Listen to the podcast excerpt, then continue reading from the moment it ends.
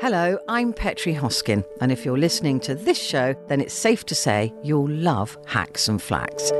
Hacks and Flacks is where you get the inside scoop on how journalist hacks and the flacks of government and business work behind the scenes to decide which stories you'll be reading with your morning coffee and, perhaps more importantly, how they keep certain headlines off the front pages.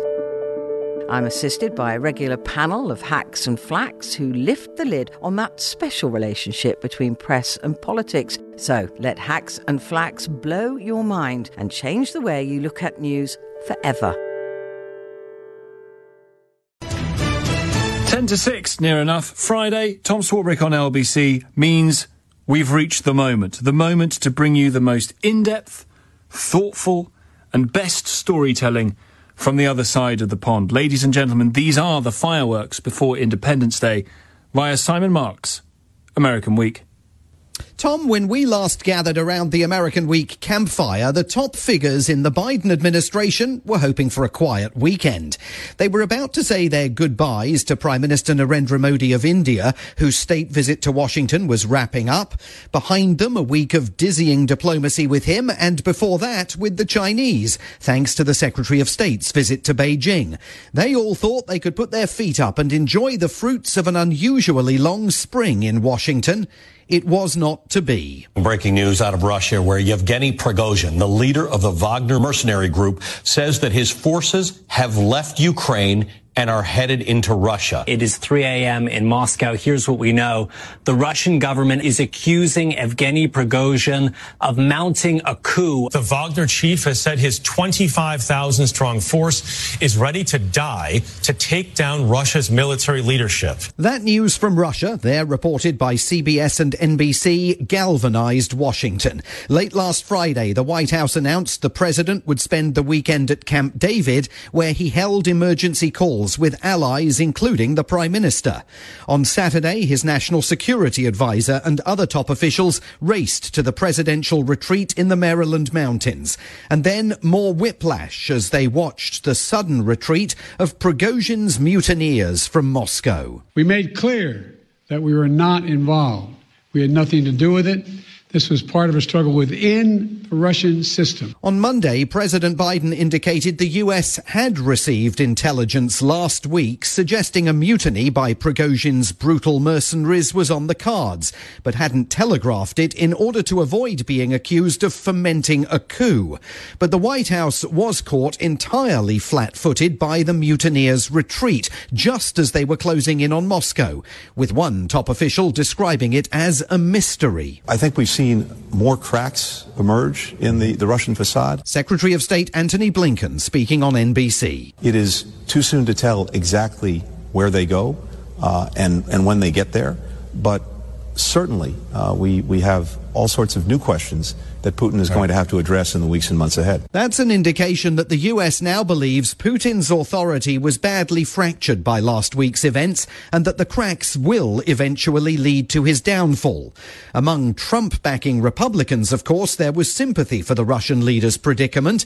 The former president on his own social media platform said the US should be careful what it wishes for and warned that Putin's successor could be far worse.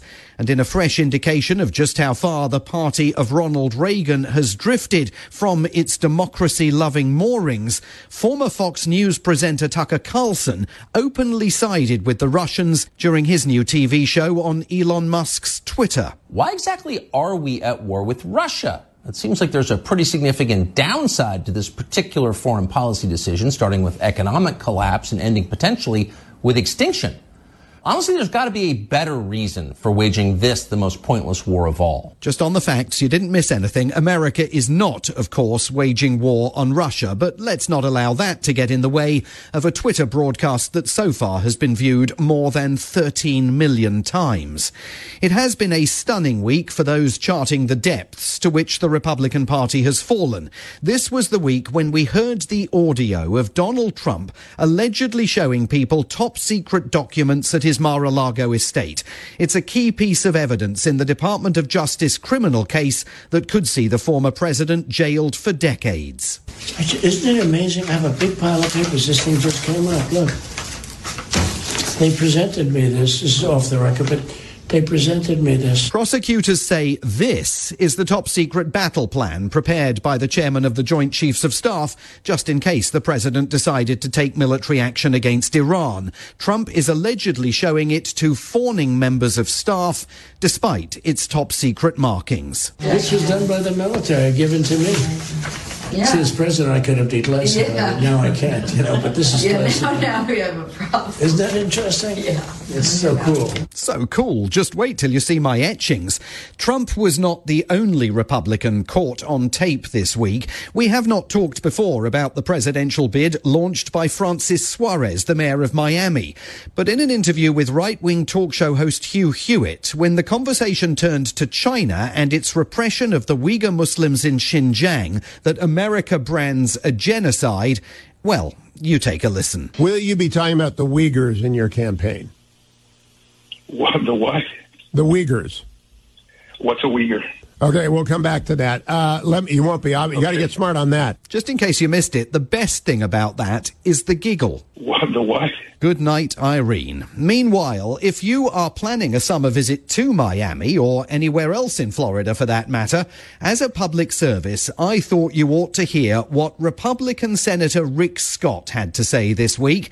He is denying reports that he's thinking of becoming the fourth man from the Sunshine State to declare his candidacy for the presidency. Here he is this week in his full glory. Let me give you a travel warning. If you're a socialist, communist, somebody that believes in big government, I would think twice. Think twice if you're thinking about taking a vacation or moving to Florida. We're the free state of Florida. We actually don't believe in socialism. It's not good. It's not good for anybody. So if you're thinking about it, if you think about coming to Florida and you're a socialist or communist, think twice. I just hope your tickets are refundable.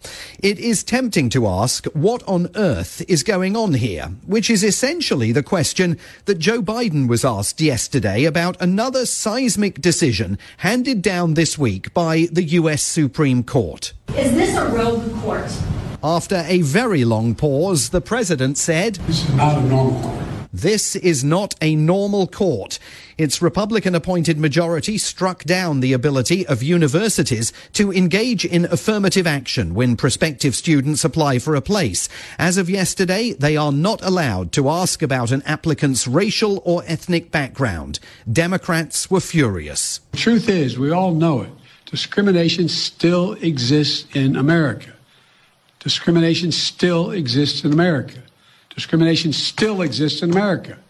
Today's decision does not change that. Like the court, Republicans, including former Vice President Mike Pence, called time on efforts by universities to redress the racial injustices of America's past. There may have been a time 50 years ago when we needed to affirmatively take steps to correct long-term racial bias in institutions of higher education. But I can tell you, as the father of three college graduates, those days are long over. Let's just break that down. He's saying there that he's the father of three white college graduates, but we can trust him. There's no need for affirmative action to bring more blacks and Latinos through university doors. Now, to be fair, many Asian Americans are also celebrating the court's decision, saying their families have been hampered by the system the justices have now struck down. There were fresh court decisions only this morning. President Biden's efforts to forgive student debt for 40 million Americans have been blocked. And in a separate precedent, the court ruled that a Colorado web designer did have the legal right to refuse to design a site for a same-sex couple planning to marry. Some timely gifts for the nation from the Republican-dominated bench. Happy birthday to you. Happy birthday. Happy birthday. On Tuesday, America celebrates its 247th birthday with burgers, beers and fireworks, and also a continuing lurch to the right by Republicans and the institutions they dominate. In 3 years' time, Tom, the country will be 250. But it may look very different by then.